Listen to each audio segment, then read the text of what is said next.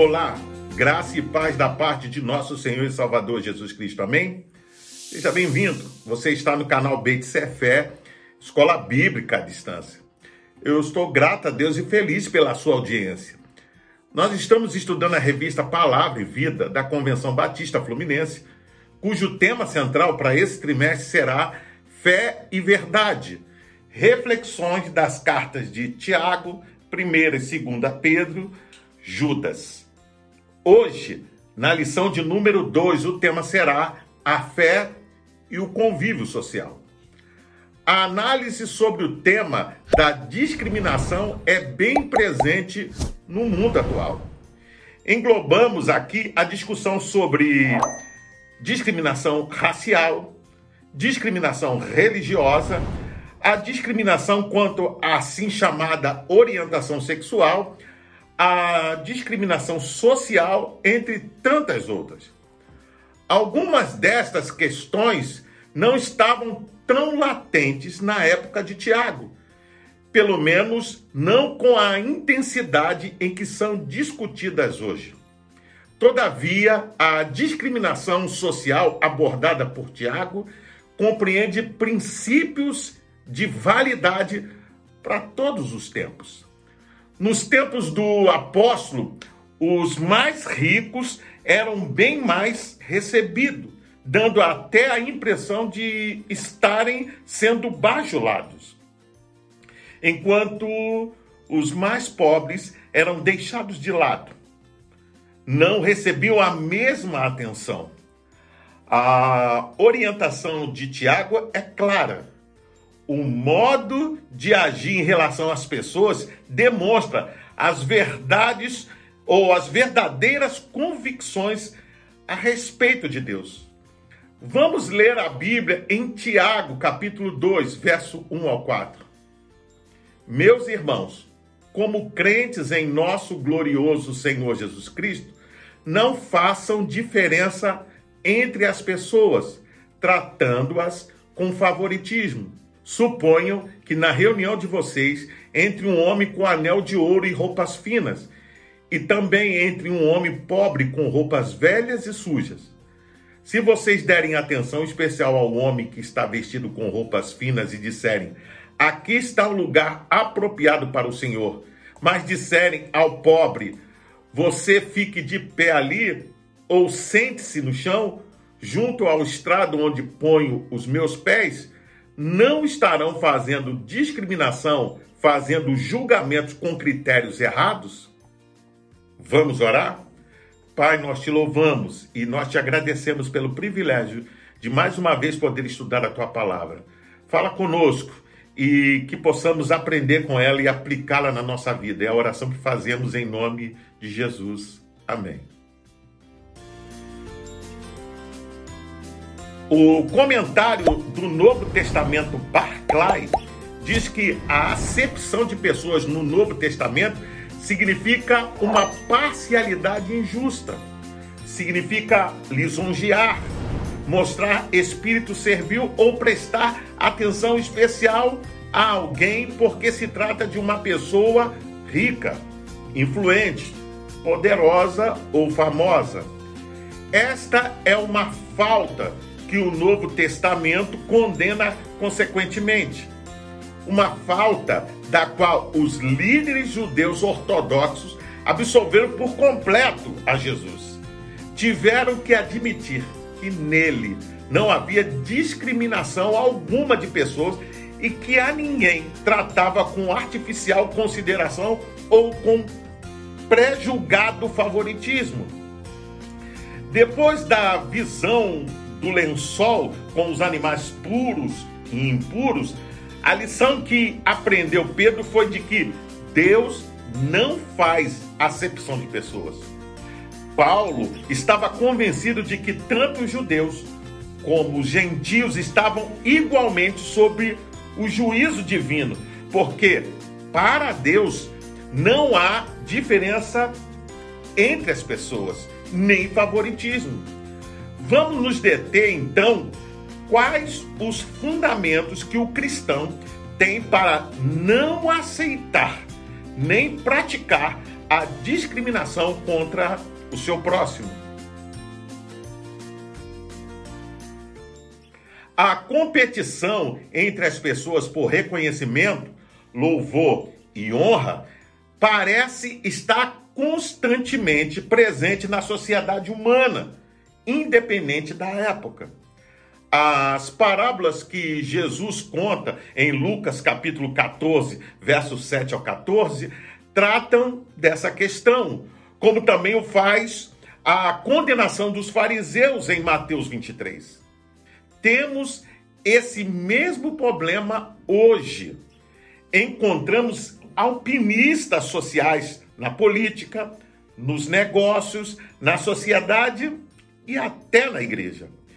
Infelizmente, não é incomum encontrar nas igrejas os grupinhos, as panelinhas, os quais podem acarretar dificuldades para os recém-convertidos se entrosarem.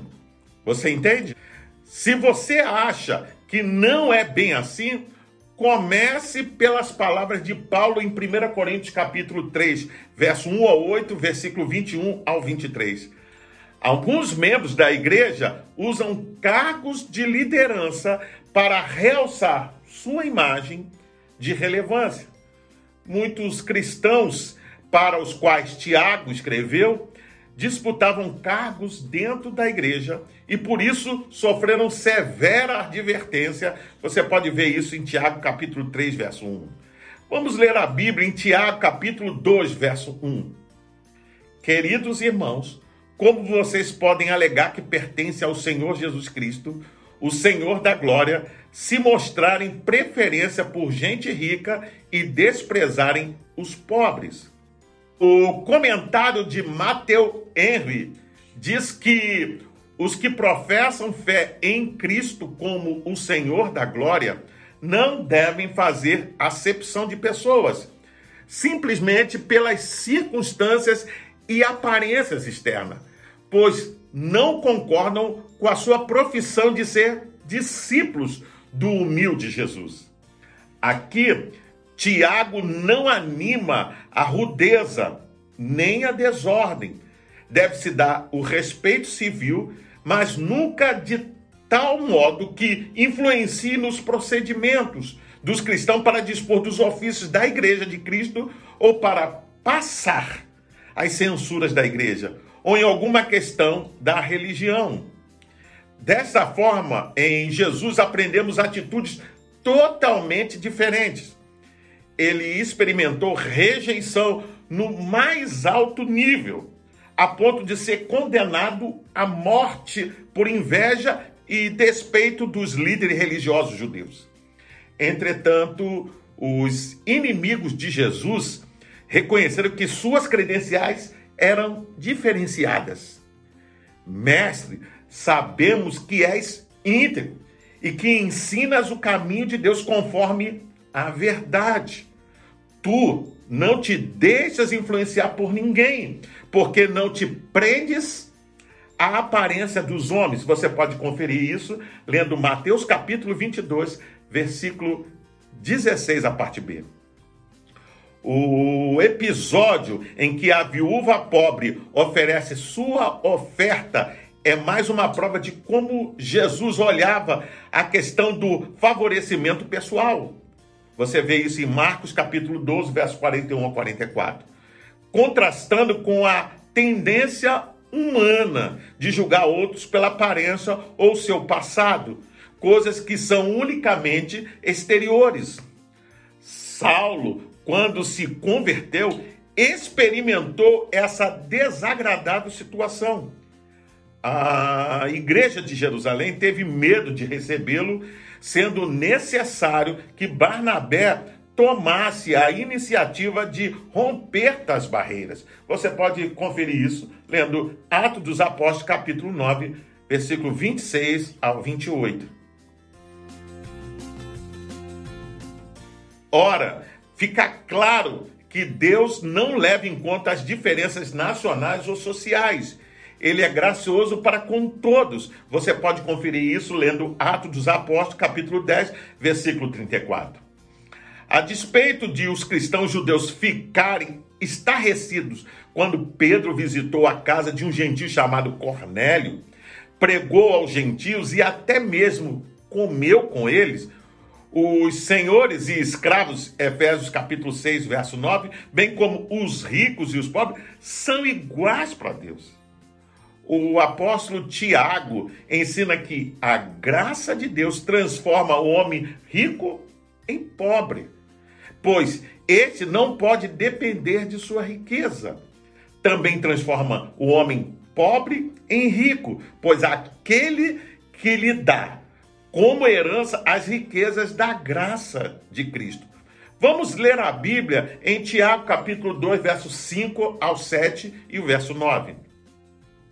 Ouçam, meus amados irmãos, não escolheu Deus os que são pobres aos olhos do mundo para serem ricos em fé e herdarem o reino que ele prometeu aos que o amam?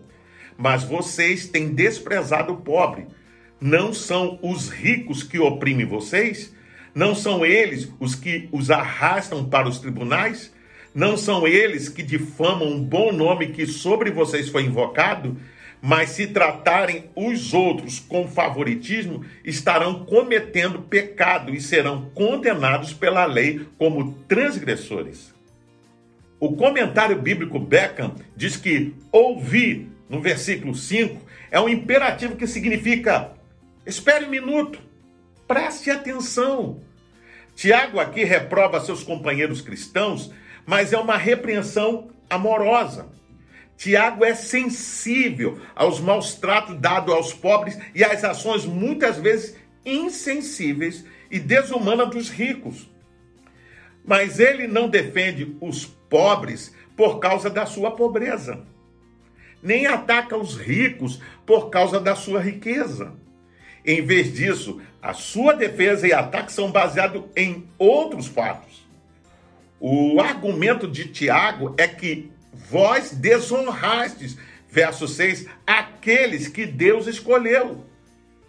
Não é que Deus limitou a sua escolha aos pobres. Veja bem, mas de acordo com a história, eles foram a sua primeira escolha. Você pode ver isso em Lucas capítulo 1, verso 52, 1 Coríntios capítulo 1, verso 26. A escolha de Deus também não foi arbitrária. É simplesmente um fato que o pobre e o oprimido são mais responsivos ao evangelho do que os ricos, que dependem do poder do seu dinheiro.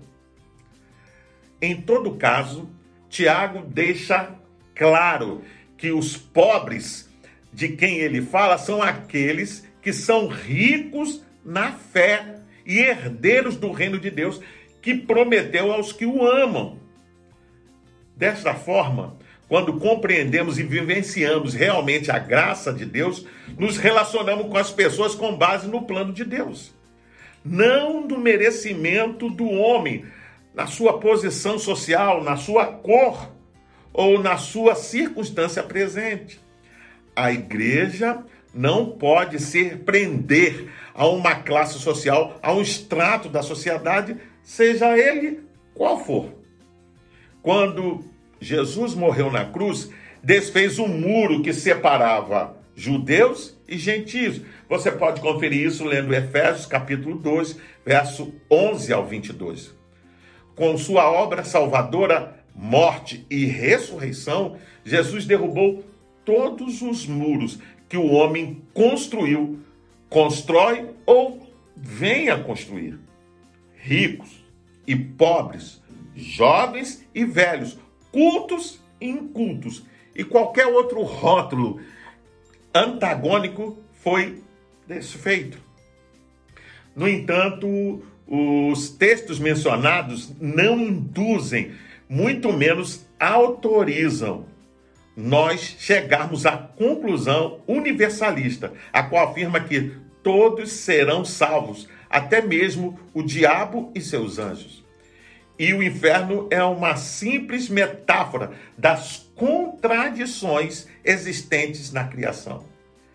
Esse é um pensamento confuso, ilusório e antibíblico Deus é bom, gracioso e justo. O apóstolo Tiago recorre ao Antigo Testamento para lembrar um dos mandamentos mais conhecidos: Amarás o teu próximo como a ti mesmo. Você pode conferir isso lendo Levítico capítulo 19, verso 18. Na parábola do bom samaritano, aprendemos que o próximo é toda pessoa que precisa de ajuda. Com efeito, esse mandamento é considerado a regra de ouro da relação cristã. Em primeiro lugar, porque foi Deus quem deu esta ordem com amor que procede dele, e assim ele espera que compartilhemos esse amor com os outros. Em segundo lugar, porque amar o próximo é a regra que traz sentido para todas as outras leis. O cumprimento da lei é o amor. Você pode conferir isso lendo em Romanos capítulo 13, verso 10. Se cada pessoa amasse de fato o seu próximo, não haveria necessidade de ter milhares de leis tão complexas. Vamos ler a Bíblia em Tiago, capítulo 2, verso 8. Se vocês de fato obedecerem à lei real encontrada na Escritura que diz: ame o seu próximo como a si mesmo, estarão agindo corretamente. O comentário bíblico Beckham diz que nessa passagem Tiago nos leva de volta, como sempre deve ocorrer quando avaliamos o caráter da nossa conduta. A regra básica para o cristão, amarás o teu próximo como a ti mesmo, sempre faremos bem se fizermos aquilo que gostaríamos que os outros fizessem a nós, se as condições fossem desfavoráveis. Você compreende? Essa lei orienta a conduta cristã. Está conforme a Escritura. Ela foi extraída do Antigo Testamento e reafirmada nos ensinos de Jesus. Ela é a lei, porque é a palavra de nosso Senhor. Ela é a lei real, porque se guardarmos em ato e em verdade, não podemos quebrar nenhuma das leis de Deus que regem nossos relacionamentos com o nosso próximo. Guardar essa lei é guardar toda a lei. Por isso, praticar o amor cristão não significa que devo gostar de uma pessoa e concordar com ela em tudo. Posso não gostar do seu modo de falar, dos seus hábitos, e nem é necessário tê-la como alguém que vive dentro do meu círculo de intimidade. Praticar o amor cristão significa tratar os outros da maneira como Deus nos trata. É um ato da vontade, não um mero sentimentalismo fabricado artificialmente. Amar é glorificar a Deus. Não obstante, o apóstolo Tiago nos adverte acerca da justiça de Deus e o quanto importa temermos o seu justo julgamento. Tanto Jesus quanto Paulo expressam com total clareza que os cristãos jamais serão julgados por seus pecados, mas nossas obras serão julgadas e recompensadas. Os versículos 12 e 13 nos apresentam três ensinos sobre o juízo de Deus, em relação ao fato de que devemos ter cuidado com o que falamos e como tratamos outras pessoas. Vamos ler a Bíblia em Tiago, capítulo 2, verso 10 ao 13. Pois quem obedece a toda a lei, mas tropeça em apenas um ponto, torna-se culpado de quebrá-la inteiramente. Pois aquele que disse não adulterarás, também disse não matarás. Se você não comete adultério, mas comete assassinato, torna-se transgressor da lei. Falem e hajam como quem vai ser julgado pela lei da liberdade, porque será exercido juízo sem misericórdia sobre quem não foi misericordioso. A misericórdia triunfa sobre o juízo nossas palavras serão julgadas. Aquilo que dizemos para as pessoas e a forma como dizemos será colocada diante de Deus. Até mesmo nossas palavras descuidadas serão julgadas. Nossos atos serão julgados. Deus não se lembra mais de nossos pecados, de modo a nos condenar por eles. Mas esses pecados afetam nosso caráter e nossas obras.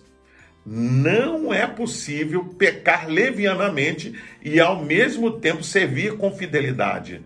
Deus perdoa nossos pecados quando confessamos a Ele, mas não pode mudar suas consequências. Nossas atitudes serão julgadas. Há duas atitudes contrastantes: demonstrar misericórdia para com os outros e se recusar a demonstrar misericórdia. Se somos misericordiosos com os outros, Deus será misericordioso conosco. No entanto, não devemos desvirtuar essa verdade e transformá-la em algo falso. Não há o ensino de que, se nos esforçarmos em sermos misericordiosos, mereceremos a misericórdia da parte de Deus. Isso é impossível, até mesmo pelo próprio significado da palavra misericórdia. Não recebermos o que merecemos. Pois se merecêssemos, não estaríamos sendo tratados com misericórdia nem com graça. Seremos julgados pela lei da liberdade. Liberdade não é sinônimo de licenciosidade.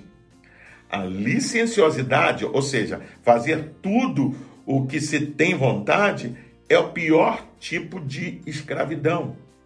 Ser livre significa ter liberdade para fazer tudo o que é permitido em Jesus Cristo.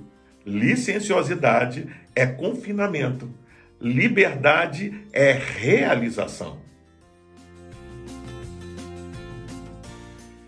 Por fim, o comentário da Bíblia Diário de Viver diz que somos salvos pelo dom de Deus, ou seja, a graça, mediante a fé, não por guardar a lei. Mas isso também nos exige que obedeçamos a Cristo. O apóstolo Paulo ensinou que é necessário que todos comparecemos ante do tribunal de Cristo. Você pode conferir isso lendo em 2 Coríntios, capítulo 5, verso 10 a fim de sermos julgados por nossa conduta.